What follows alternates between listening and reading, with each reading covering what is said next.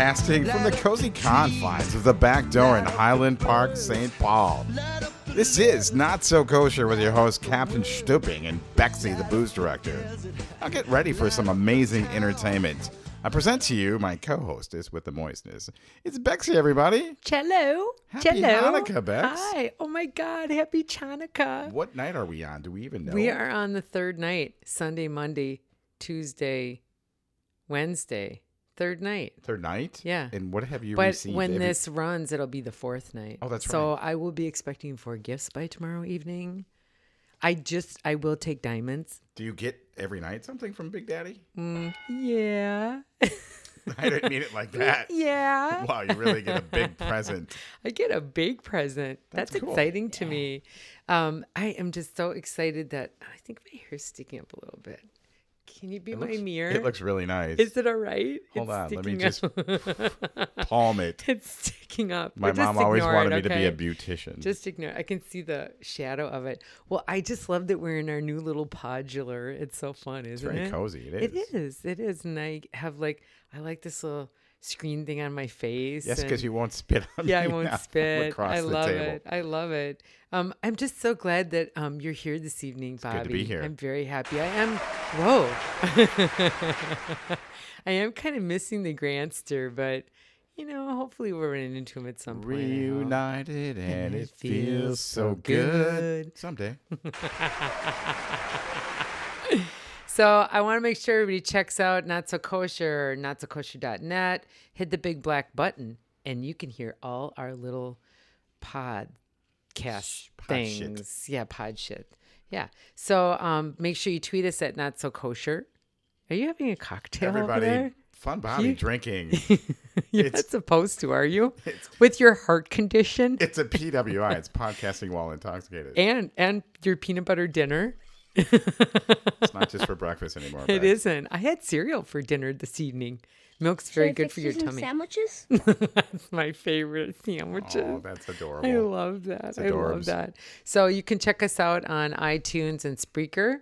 Uh, we will be all over that shit. So this week, um, we have the amazing Peter Himmelman as our guest, um, a pre-recorded uh, interview.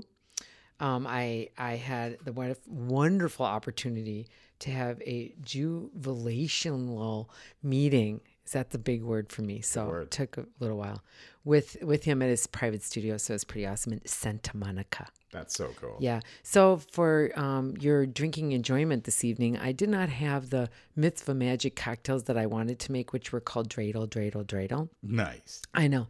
So, um, but that's you know we'll do it another time. I, I, I have. I'm sure other times I can do that.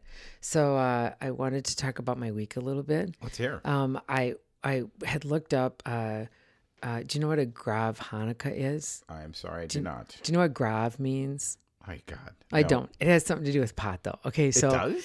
well, something. Yeah, I can't remember, but I saw this this video of this guy that took uh it's got eight spots, like where you put the candles, That's but instead you put little bits of pot in it. Yeah, and then and then you smoke the the shamus, Oh my God. and and it you should see it's really cool. It's a he does it on a glass one, Mm-hmm. and it all lights up. He lights each one at a time, and then there's like all this smoke that comes out. It's really awesome. kind of cool. Yeah, if I smoked pot, it'd be really cool. Wow. Um, so this week, this past week, I was at a fat farm. I bet you didn't know that. Tell us about Could that. Could you tell? No, you you were look- thinking that I kind of looked a little heavier. It's because I was at a fat farm because I went to go get fat You this look week. fantastic. No, I, I, I literally ate um, nonstop this past week. Well, you were out of town. Yeah, but I laid on my ass and really didn't eat and spent hours on the computer doing nothing. How It how was the weather, first of all? Well, of course, fabulous. Mm-hmm. Like I spent every, and so my friend Debbie, hi Debbie, I miss you already. Mm-hmm. Little you know how much, yeah. She has a beautiful home overlooking the ocean. Kind of, I can see a speck of it from her house, Mm-hmm. but um, and and she has a pool in her backyard and a hot tub, whatever. But we can lay out there naked, so it's pretty sweet because Oh, good for you. my titties get brown. I'm sorry. She they're not said, pasty anymore. It's nice. I like it. Anyway, so I sit outside, have coffee, you know, sit. I only enjoy morning sun. Then we spend hours walking on the beach, and then we spend, you know, qu- you know, like I think eight hours a day eating We, Favorite we- place in the world is where you were. Yeah, I know you love it there. I'm sorry. I wish you had been there with us. Next time in Israel. You will next time in Israel. next year, isn't Next it? year Next in year in, San Israel. next year. I love that. Anyway, so um, yeah, so I got fat there, so whatever, that's all right. Um, so I had this interview with Peter Himmelman, and if anything could go wrong, it went wrong. Um, I had some very many mishaps that happened. I drove a, um, I rented a vehicle, um, which Big Daddy doesn't know about, but I'm sure he'll hear about soon. You know, I can't be in California without a convertible, right? So, Oh, okay, what did they have for me? A yellow, I know no one drives a yellow car there. nobody. It was badass. So it was a yellow Camaro convertible. Oh, cool. Okay, I was, I was, I Yeah. tell you, it was wonderful. I got to, I had a this two hour drive to do this interview, and um, and I love driving, and so it was so. Roads? Where we're going, we don't need roads. We don't need. I didn't. Yeah, it's true. I really didn't, but I kind of did. So I got, I went very fast, so it was very fun. I don't care about tickets. Big Daddy always believes that he'll just pay them, so it doesn't matter.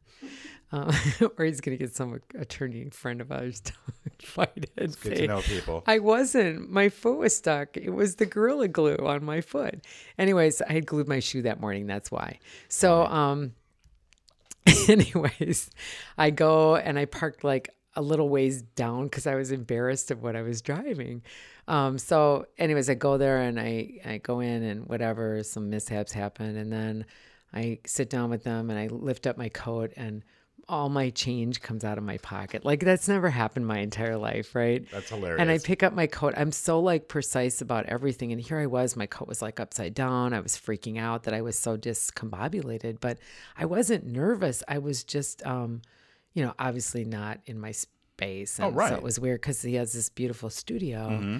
Um, it was it was great. So and he was extremely humble, and I had a great time in there. And then at the end, he was singing a song to me on this beautiful grand piano, and my phone's ringing, and I have it on silent. Okay, so that's cool.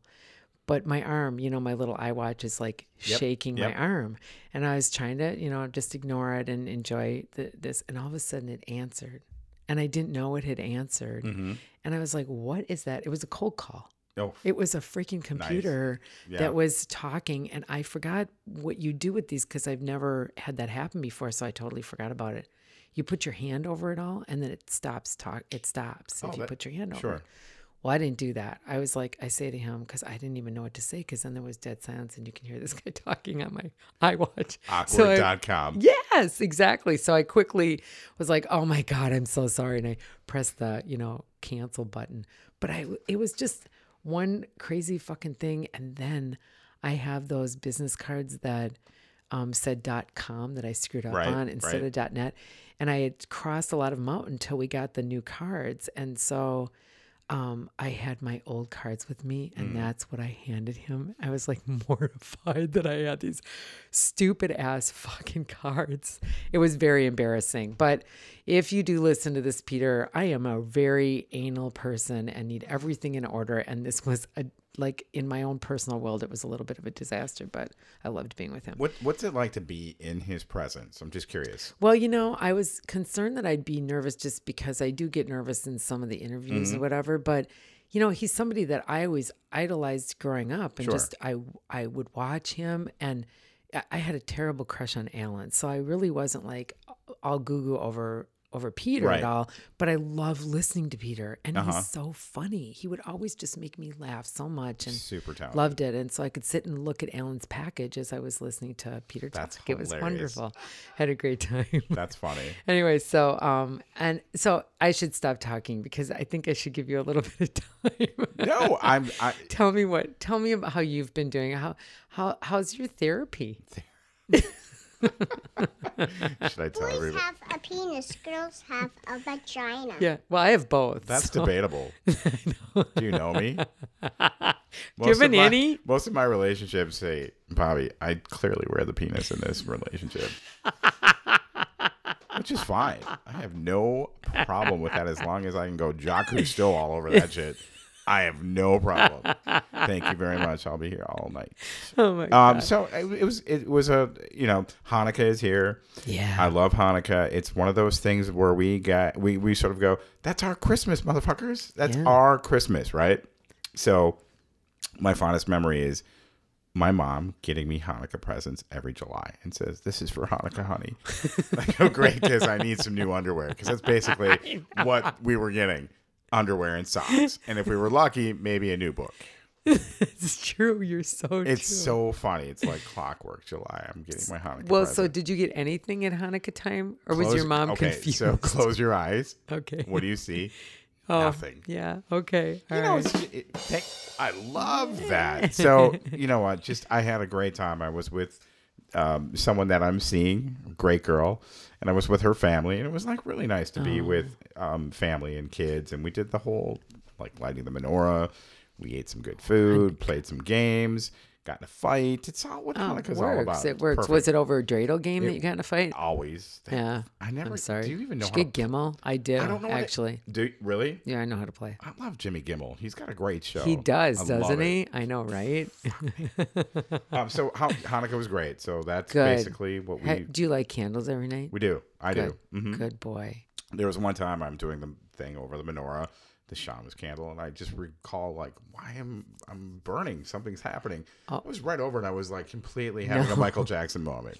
Like people were singing whatever song that was. Did the people Pepsi think commercial. you shaved your beard My in the little middle there exactly, on your chin? Exactly. Okay, that's good. So it's all good. Good to see you, You too. and I'm excited. to It's been far too long. Fargo too far long. too long.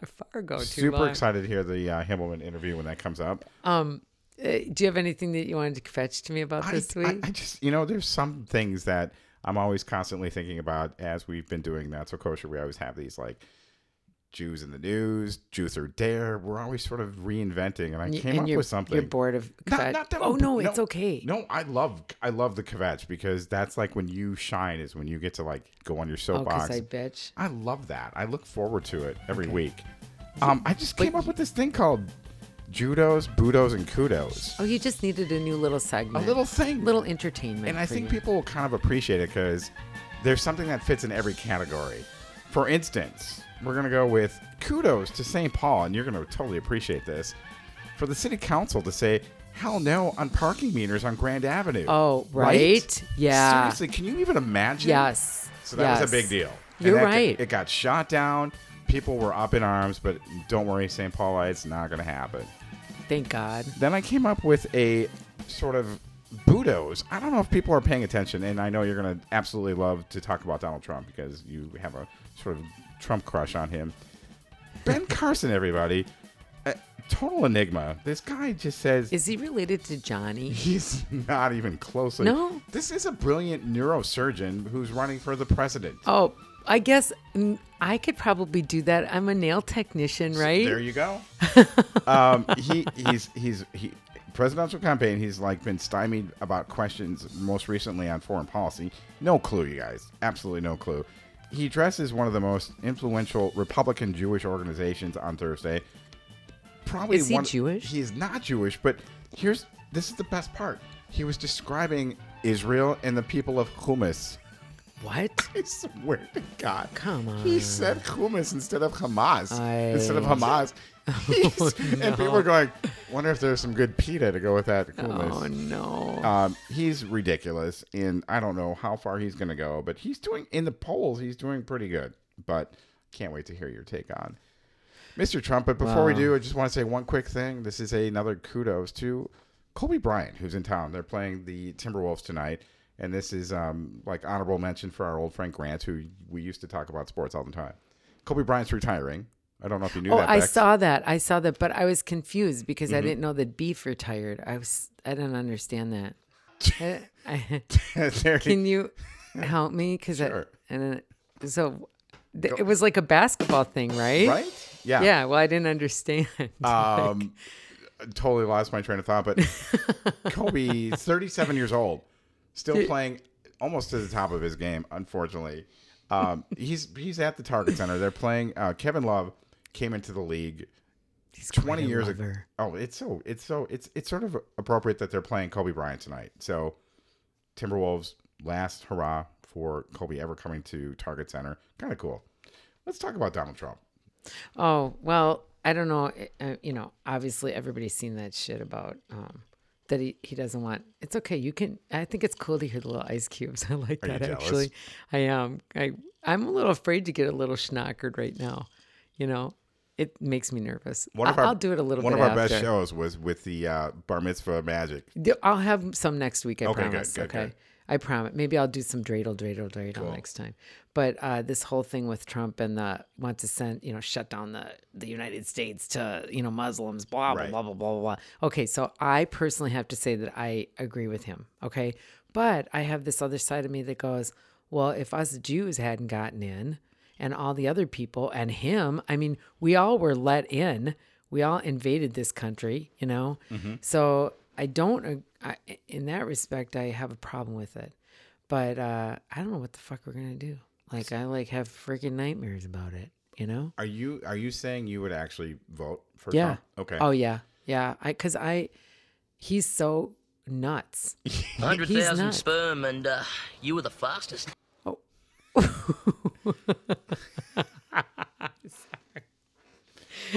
You are the wind beneath my wings. Yeah. So he's crazy. Under Jesse. He's cray. He's super cray.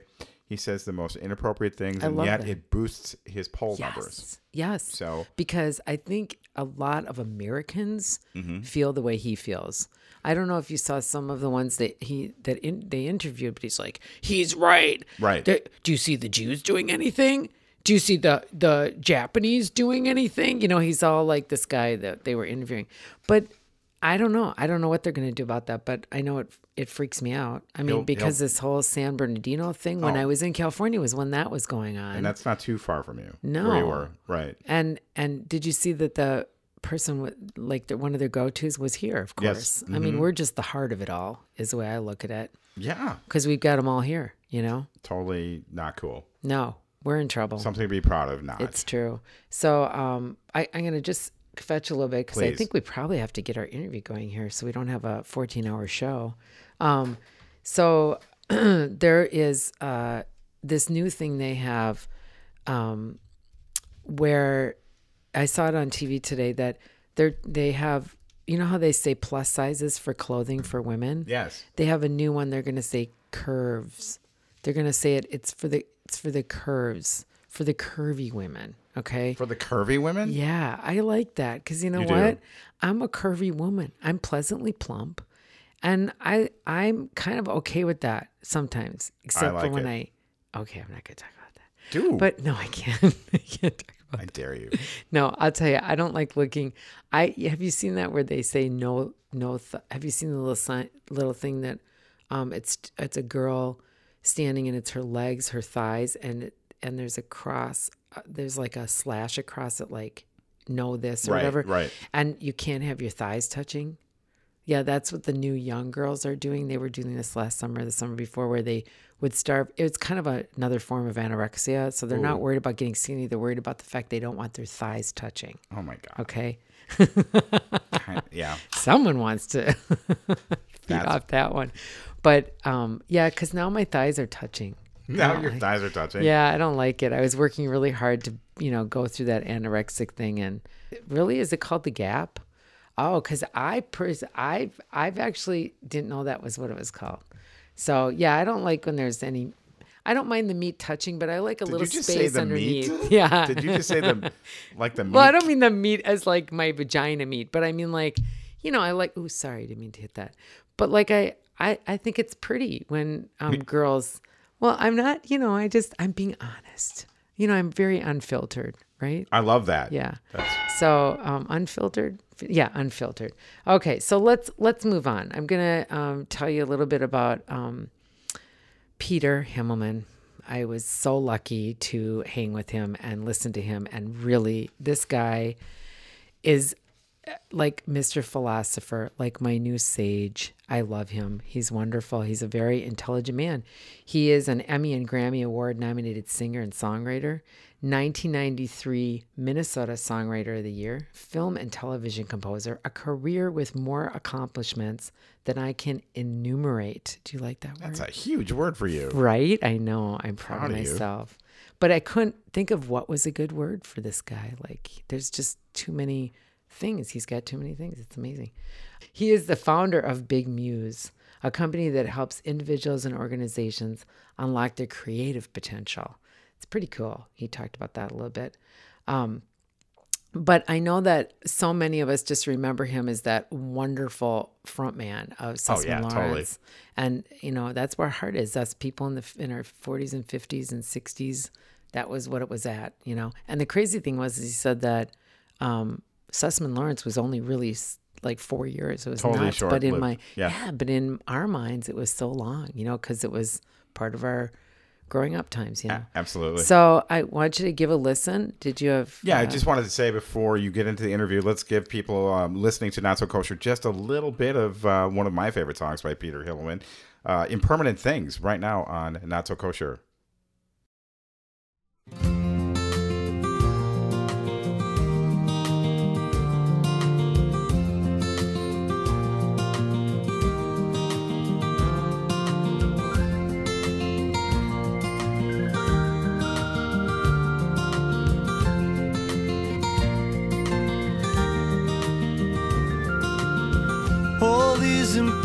Impermanent things.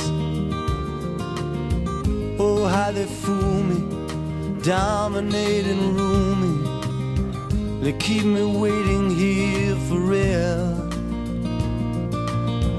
All these impermanent things, where the beauty's never aging, but the worthlessness enraging. You know, we always stand alone when we're together. Hanging on to things that never stay? Things that just keep stringing us along from day to day.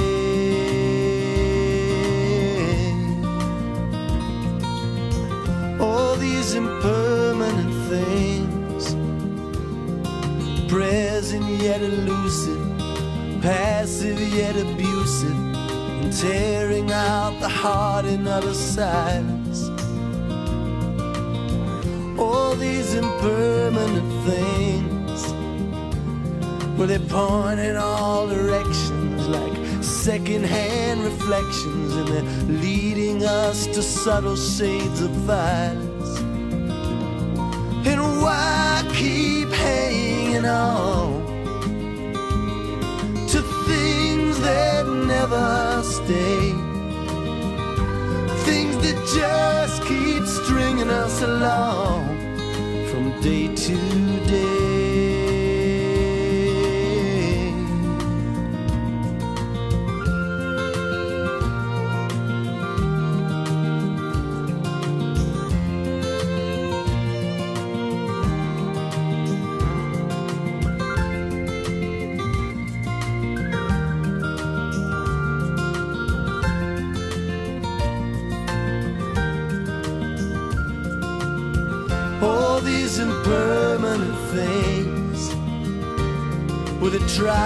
To convince me, baptize my soul and rinse me, purge my mind of honesty and fire? All these impermanent things, well, they all add up to zero. Make believe that they're my heroes, then they fill my mind with doubt and false desires.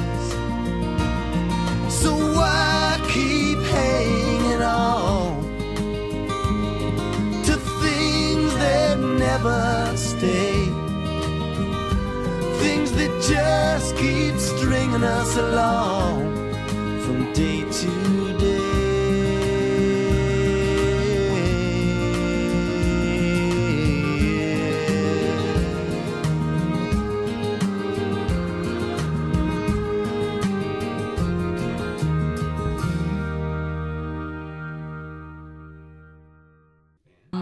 God, I love that song. That is that was always like one of my favorite songs. I, it's fabulous. It's a great segue into listening to my wonderful interview that I had with Peter Himmelman. Um, he's a great man. He's an intelligent man. He made me smile. He made my heart sing. Listen to this great interview.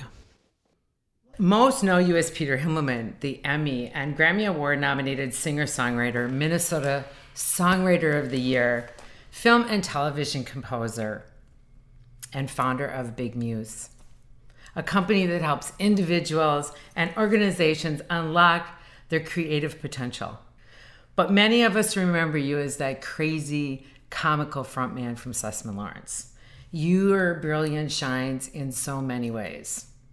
Is that good? Was that a good pun? Well, I love that. Yeah, your brilliance shines in every way. I'm just sitting everywhere, here, kind of everywhere. looking at the run in your stockings. Are you? and drinking in all that you're trying saying. not to. Yeah, I'll go buy some new ones later.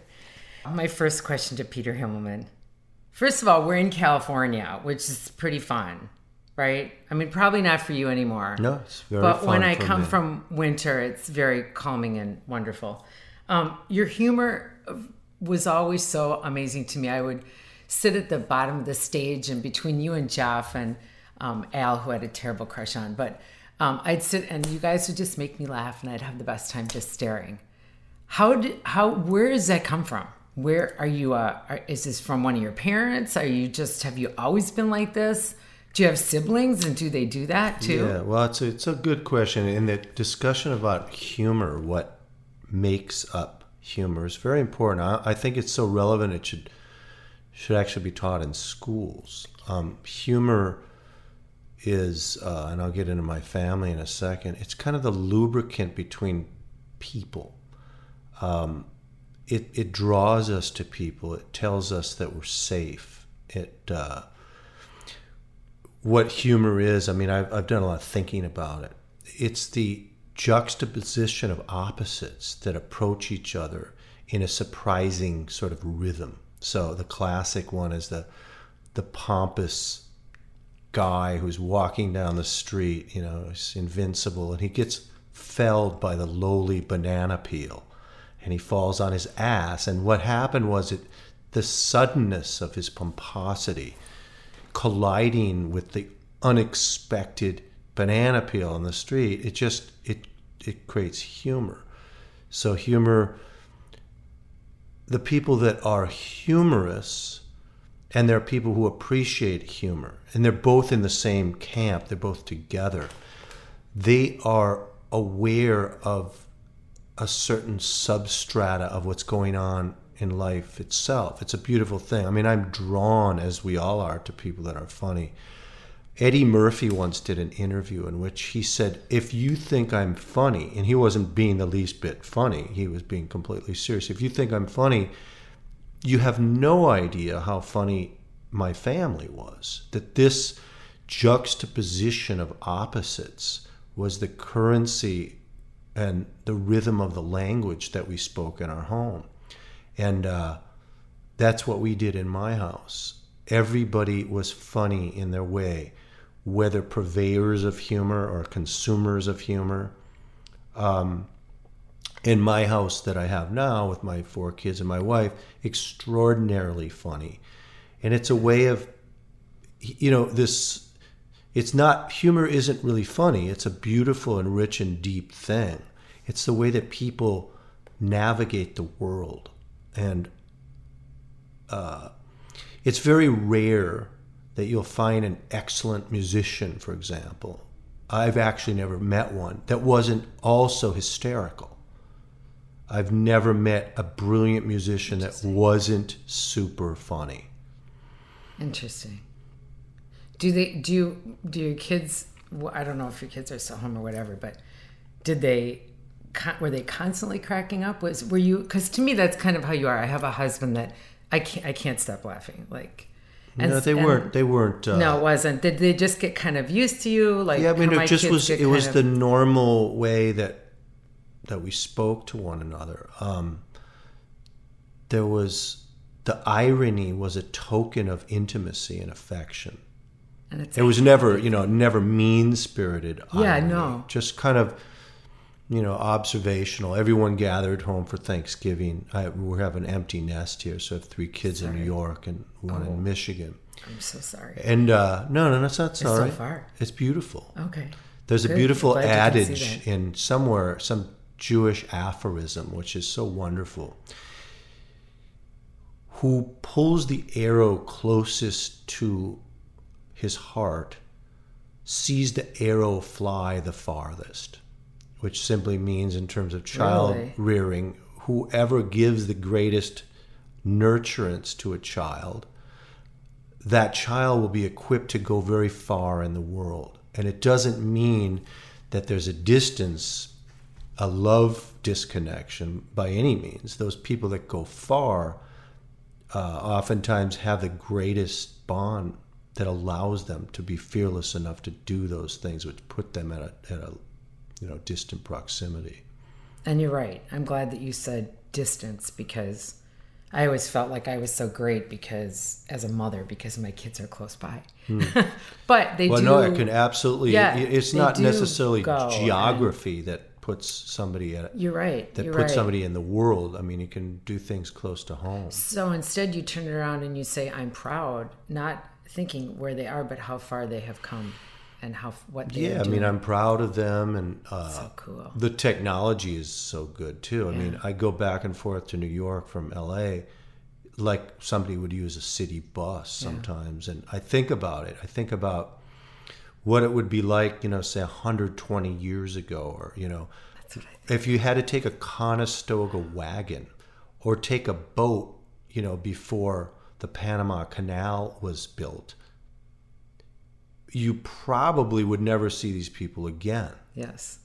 Um, so That's true. You know, It'd be years. yeah, They, I mean, years without seeing each I'm other. going to New York, whatever. Yeah, I'll see you in a couple of weeks. Yeah. Um, but this would be like, you know, good tidings to you, my lad, and I love you, and may my gifts be with you. I shan't see you again. I mean, it would be terrible.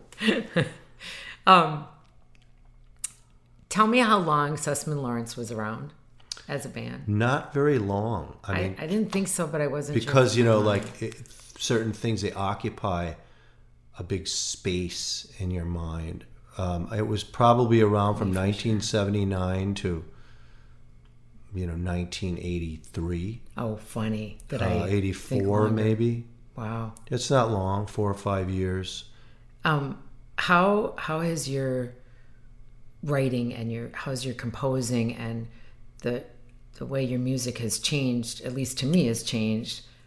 How how has that has that been a strange thing for you for that to happen, or is it just kind of part of? what what what The strange flow. thing are you talking I about don't know. Like strange. Does it seem strange to you for you personally that you were writing very different? Okay, because I'll talk about like, um, like girl, I want to be your cigarette. You know, like that is so different to me than how your writing is now. I don't you know, I mean, know if you really wanted to get down to it, Yeah. I, I, I like to take things and break them apart and really explore what what's at the root of "Baby, Let Me Be Your Cigarette." it took me a while. It's kind I of funny, you. you know. Obviously, it's a glib song. It's tawdry and, and somewhat licentious. It's a purient song, but at the heart of it, and this is really distillation of, of a lot of the energy, the energy of youth, and certainly it has not been expended in me at my older age. It's simply the the need, the visceral urge to reproduce that is at the that is a such a driving force to be attractive to a mate and now, of course no no young person is ever cognizant of why he's attracted to this or that. And when you are super attracted the last thing you are is sort of understanding the entire source of this energy. Is you know biological physiological need to reproduce. But that was at the bottom of it. Um, I, did, I never played hockey so it was very important for me to, to hone other skills. I mean um, i'm not the most handsome person in the world so i also needed to hone skills so that i would be assured of having a wonderful mate. That's just at the and no one ever thinks about that, nor did I. But that's how those songs came about. Those songs are about notice me. I will um, I will amuse you and I will tell you an amusing story about probably what you're feeling at at you know 19 or 22 years old yeah, And uh, I think, though, the same thing is existent in all my music, in everything that I do. There is a quality of notice me that's always there, and it's a need and it's an urge. But hopefully, there's been an evolution that in the notice me, um, I actually might have something now to share that's that's of greater import or it, it's a gift back to somebody.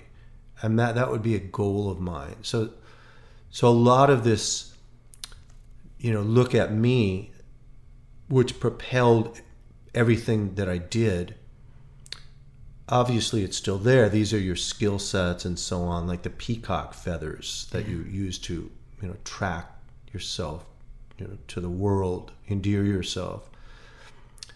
I'm trying to dig into something deeper now. I'm trying to give something back so that the driving force of most of my work today is to allow other people to find the fruit of their own creativity so that they're becoming stronger and more fearless through through what I have to offer. Yeah.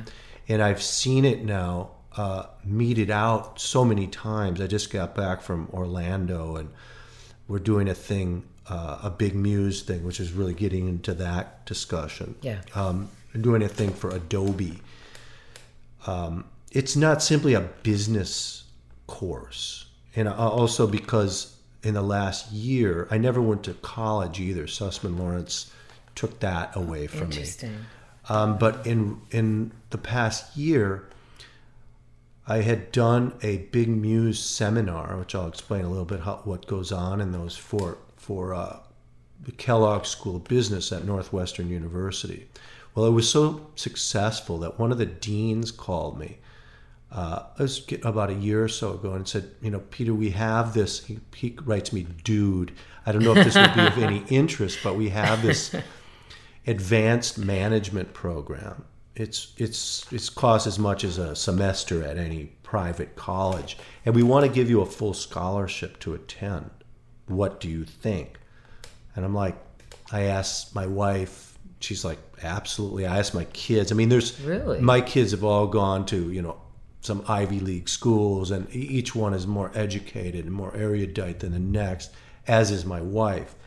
Everything that I have, by the way, the way that I speak, the way that I comport myself, um, is really due to my wife's influence. Otherwise, I would just be a wild, feral man sleeping on urine soaked straw and howling at the moon. so my mom said, Absolutely, you should. This is amazing because she could feel that finally I was going and and I did so well at this school that I'm coming back as an adjunct professor, you know, several times a year. And and what this did for me was is business. But what I learned in the ivory tower of business, you know, some of the you know highest level professors in the business world are, are at Kellogg. It's a crucible of all sorts of interesting people from all over the world. They're really talking about human relationships, not mathematics, not physics. I mean, there's some statistical analysis that goes on. It's not my thing, but but at the root of it, it's just interpersonal relationships. It's about being where you say you're going to be, uh, simple leadership things that having been in a band, for example, taught me so much about. One thing that's interesting about my oh. time in Sussman mm-hmm. Lawrence, mm-hmm. there were the five of us. We practiced sometimes 10 hours a day for six days a week. Mm-hmm. We had gigs, we booked them all ourselves. We were not following some adult mandated curriculum. These we were kids but even though we were singing Baby Let Me Be Your Cigarette, we were very much adults. We very much had the, this burgeoning idea of what leadership meant, of what integrity meant. Um, we didn't call it that at the time when we're walking around in our underwear. God knows what we were doing. But still, I see coming from, quote, the street or these sort of certainly non academic environments, I had so much to offer the class, and the class had so much to share with me. So it was a, it was a very huge milestone uh, in my life. Most of it was saying this big muse idea that you've basically dredged out of your tuchus from nowhere because you got fired from one of your big TV shows and you needed a job um, is actually extremely meaningful. Two weeks ago, I was at Wharton and the University of Pennsylvania working with grad students and PhD students. This is like mind blowing to me in a certain way. It's so fulfilling and so gratifying. And it's all about taking ideas and giving them back to people so that they can say, wow, I'm super creative too. If I had to boil it all down, I would say, people say, yeah, you play the guitar and you're, you're so creative. It's like, no, I'm not. Usually I'm just repeating the same crap I've already done. I'm not in a creative fecund mode. I happen to be in one this actually this week. But no, repeating the same things and thinking about outcomes as opposed to being immersed in a creative experience. Um, that's a whole other thing. So I say to an actuary or an IT guy or to an insurance person who, you know, by dint of the job description assumes they're not creative, is that it's total bullshit. Creativity is being to re- is being able to react to stimuli that are hap- it's happening in the oh, moment, yeah. being present. You could call it improvisational, but even jazz musicians whose life is quote improvisation are very rarely truly improvising. They're simply using pre amalgamated musical phrases, pre studied, and, and you know, putting them out into the world through the piano or saxophone in, in time, which is a brilliant technique, but it's not necessarily creative. Creativity is a conversation with your mother that's meaningful. It's getting on the floor with a baby and playing playing with a child. It's reading a letter uh, from somebody in need and crying about it. That's creativity. That's being human. That's being alive. That's being fearless. And you know, I'm going on long-windedly. No, that's good. And I Uh, you it. chop me up if you I need to. know but my kind of axiom, and I, I wrote this book, which will be out in October of 2016. It's called "Let Me Out." We're we're messing with the with the tagline, subject line. Let me out. Unlock your mind and bring your ideas to life. And one of the oh, axioms of the book is simply if you are able to momentarily eliminate your fear, which is this character I've created in our heads, the sort of the internal critic that's afraid that we might get ourselves into trouble. I call him Marv. He looks like sort of like me, sort of fearful and huh. I, I drew a picture of him. Marv is an acronym for majorly afraid of revealing vulnerability.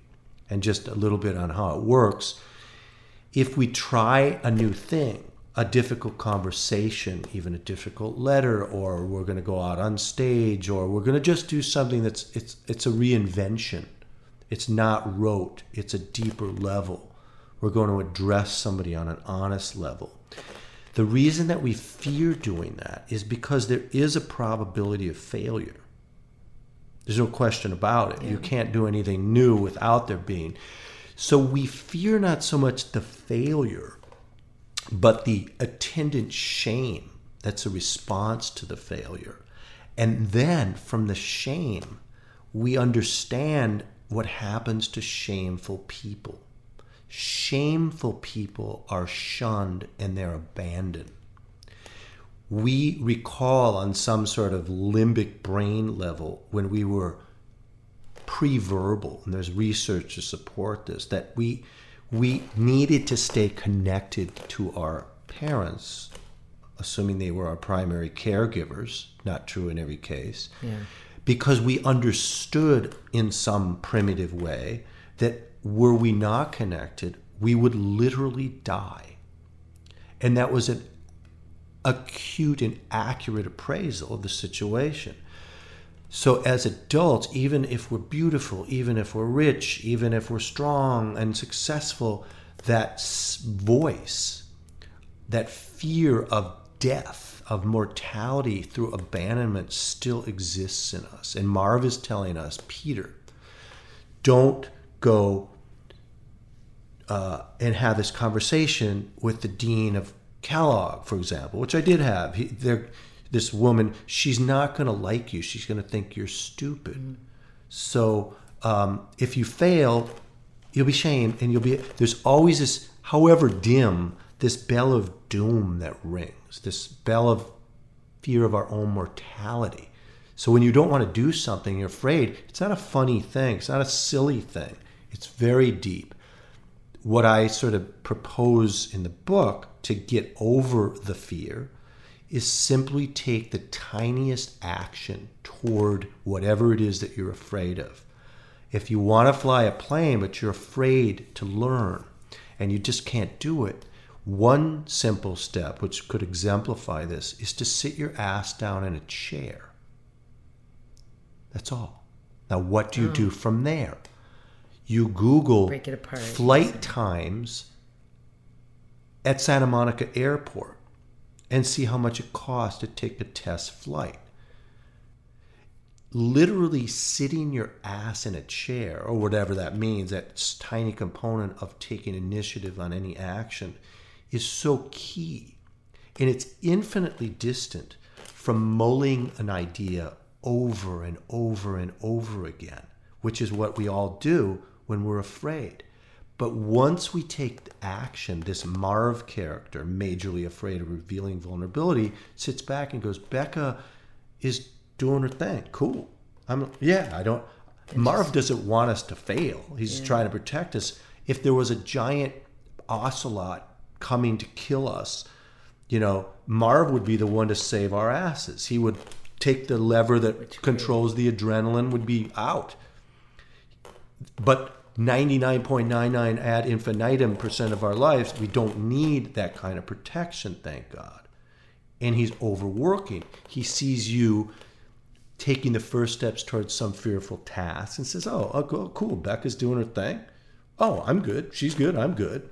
I feel like I'm sitting with a sh- my shrink or something. Yeah, that's if it. I had a shrink. If you had a shrink, That's I had, what you- I had a shrink for many, many years, and I learned so much from him. It was it was more about education at some point than it was their therapy. Which, which don't they say that you just do most of the talking? well, I mean, and then he talked figure too, it out? Oh, did he? But it was a very expensive, you know, curriculum because uh, you know, sounding board or yeah, at some point I'm like, you know, we got to stop this. But I think a lot of the things that underpin my big muse stuff come from this guy. He's an LA guy. He's an older guy, Nice. very brilliant. His name is Joel Adelman. You know, I'll credit him in the book as There well. When's that book coming out? You said Uh, what- October you know it's- oh, 2016. okay, October. Cool. All right. So, um, art. I, I until I started to learn about you this week more than what I thought I knew of as a kid. You um, are an artist, and I actually like most of your art, which is hard to come by. For Oh me. yes, it's hard for so everybody. it's pretty yeah. awesome. But um, wh- where did that come from? Was What? it you didn't like somebody was doing an album cover, so you Oh no no no! it It, proceeded way before. It was way before uh, my music.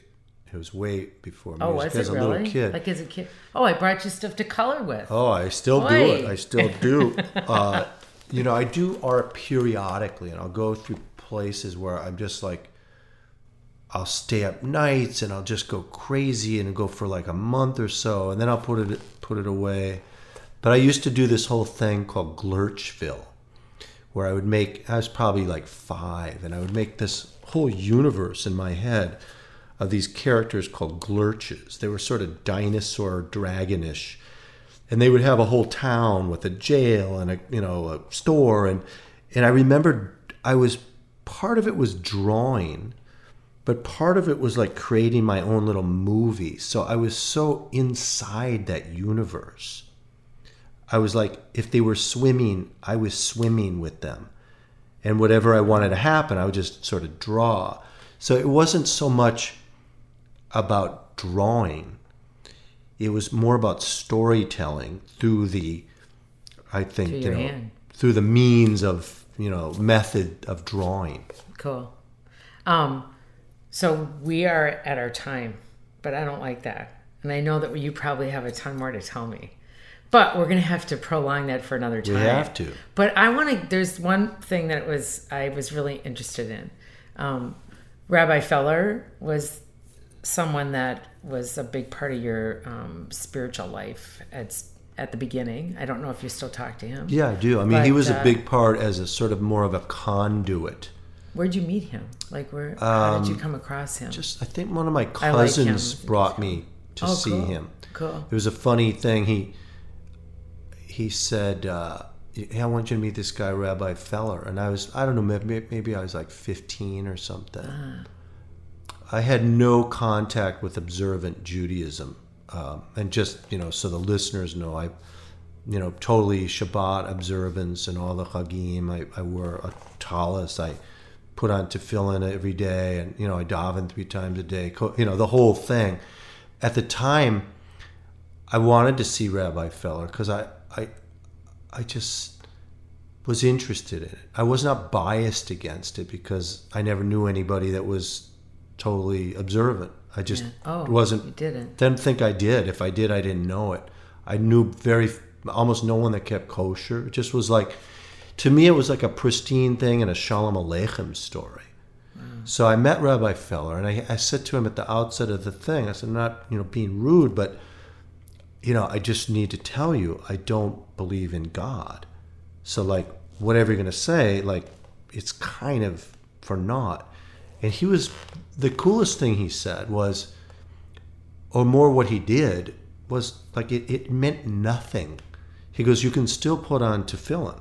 It, it meant that I say I don't believe in God, which is like the old Hasidic story. It, somebody comes and he's smoking and eating a ham sandwich on Yom Kippur, and, a, and a, a famous Rebbe comes by, and you know he says, you know, Rebbe, I'm doing this stuff. I don't believe in God. And the Rebbe looks at him in complete understanding. And he goes, look, the same God you don't believe in, I also don't believe in. The anthropomorphic uh, construction of God that you've made for yourself is rejectable, and I reject it as well. And I have had come to see that my sort of paradigm of divinity or God, uh, even to hold one is wrong because if it's unknowable, anything you hold is already going to be wrong. Mine was so tightly compressed, I could throw it in the wastebasket. Do you believe in God now? Absolutely. Oh. Yeah, I mean, I, I, I think about God on every minute. Whatever that means, I don't think of a guy in a cloud. Yeah. It's very difficult to to hold any conception of God, in some ways, very dangerous. Um, I do feel that there's some force, again, not non-spatial necessarily. It could be spatial too. Why? Why put? for all we know. Yeah, why put the form of non-spatial on it? Yeah. We understand from you know from Jewish thought that God, in his or her non-anthropomorphic, no sexuality to God. So if somebody says he or she, it's meaningless. Yeah. Uh, chooses this God, the will of God, is not to take physical form. Yes. That's what Yes. we. That is what our tradition teaches. But uh, I would say, as a motivating factor, God is number one. Maybe my dad is number two. I mean, you know, huge motivator, sort of. that. Especially the memory of my dad. Yeah. Like, oh, I can't do this. It would. I feel that my dad is hovering, has the ability yeah, to hover. yeah. So, yeah, I know we're wrapping up, but in answer to that, since it's a semi Jewish program, I wanted to throw those things in. I I appreciate it. That's why we wanted to get to that a little bit. Thank you so much. Thank you, Becca. Thank you. Have a beautiful, super sparkly day too. Oh my God. I hope you liked the little interview I did with Peter. That was amazing. Was it? Okay. I, if you say that, then I believe you. Well, I I'm a huge fan. But he's so beautiful to listen to. He's eloquent, Isn't he? articulate. Yes. He's funny. He's charismatic. And he uses so many big words that I couldn't, I, it took me a while to, I had to sit and like put him through my head quickly. You did a great you job. know? okay. Thanks, you. honey, because I couldn't have you there with me. But I think it's time to play a little kosher, not so kosher, because I wanted to play with Peter, but he had a very um, tight schedule. Sure. So I couldn't play with him. So I'm going to play it with you. So um, I want to know if leg warmers are kosher or not so kosher. For sure, they're kosher. Are they? I think so. And when you live in the polar vortex called Minnesota, you need that shit, right? You do. That's- Absolutely. That's, that's like silly not to have that. It's true. I I tend to agree with you, but I tend to think now I don't feel like they're so kosher. Lately, I don't see a lot of yitters wearing True. them, you know. So it's I'm not sure. that was a Flashdance kind of era. It The- was. right. It was all I The- lived the, for. The multicolor, le- yeah. yes, Yeah. absolutely. Now it's just yoga pants. I, yeah, yeah. Now it's just yoga it's just pants. You yoga. love those things. Okay, don't get me with a little tight underwear underneath Oh, it. God, help us. Um, bringing plants in for the winter time. So kosher. Is it? It's such a yid thing. Isn't it? Oh my God. I We're know. going to Florida. Can you come over three times a week? I'm going to need you to get the mail and water the plants. Super Because we have to save them. Hey, I'll tell you, in the springtime, when you look out on my deck, it's filled with flowers. Yeah. The stuff that I It's took nice. care, that I babysat all all winter long. It's wonderful. Um, okay, a light up menorah or electric menorah? Wait a minute. Oh. Like like one of those plugins? Yeah, like yeah. No, I, I, think that's sort of Gentile. If You're Interesting. not, if you're not lighting it, you're not in it. Well, um, actually, by law, by Jewish law, but not law, by customs more so, it's not really legit. You gotta Really? actually light, yeah. But I gotta say, um, it is a very. Would you know where they kind of pretty much came from? Was like the Floridians use them. The Floridians, They love them. Sure. Maybe because it's so hot down there, they don't want to light any more fire. Totally They're helping sense. the global warming, right? Totally makes I don't know. Maybe, maybe not. Um, okay. Uh, how about olive oil or vegetable oil when you're cooking your latkes? I would have to say that vegetable oil would be more kosher, Okay. right? Actually, olive oil is. I don't get it. Well, because that's where this whole thing originated from. For real? because of- yeah, Hanukkah's about the olive oil, man. oh, my bad. But you know, if you want to keep low calorie down, you'd be using the veg. You'd, Knock, you know, to keep the calories down. Knock, knock. Knock, knock. Who's there? Olive. Olive who? Olive juice. oh no, that was yeah. Okay, Bobby, that was like you know. Okay, wait. I had another one. I had another one. Okay, low fat sour cream for your latkes, Super not so kosher. isn't it? I think that's just Okay, a I'm lame excuse not to put on some like winter pounds. I could totally see like Jewish people doing that. Okay, honey, I've got the low. Like they're gonna take the latke that's super fattening, and then they're gonna put the super like some low calorie shit on it. That's Tastes filled like with chemicals. crap. Yeah, it does. It does. And you want to know absolutely. something from what I've learned with all my things lately?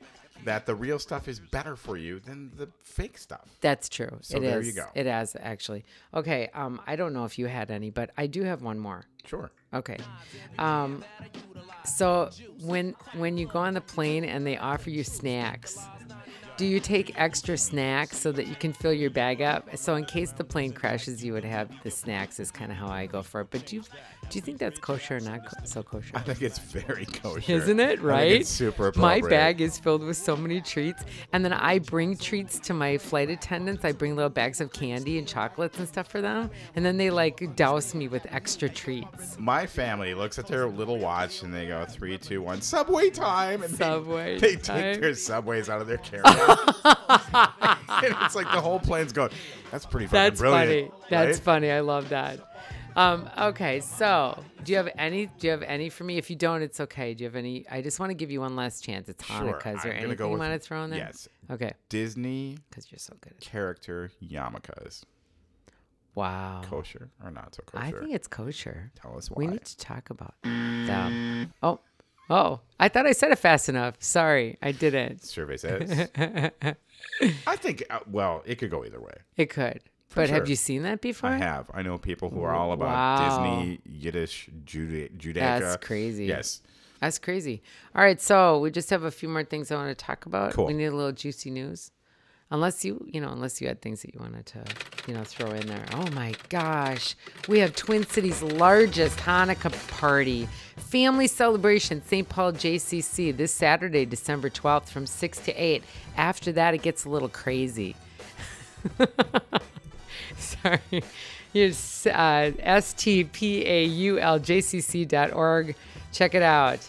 Um, we have the last fives years. I don't know if that was done wrong or whatever, but it's a musical. And it is at Sabes JCC. Check that out. It's on December 11th, 12th, 13th, 7 p.m. And due to some language, you need to make sure that you're at least 13 if you show up there. So, we want to really thank everybody for being here tonight in our little Juniverse. And make sure you check us out at notsokosher.net. Uh, make sure you tweet us at Not So Kosher. Give us a little Instagram, everything. And do you got anything you want to? Great Lay on show. One more there. shout out to Peter Himmelman. Good to be here. Happy Hanukkah, everybody. You guys, we're going to just play you out with Peter's 11th confession. Thank you.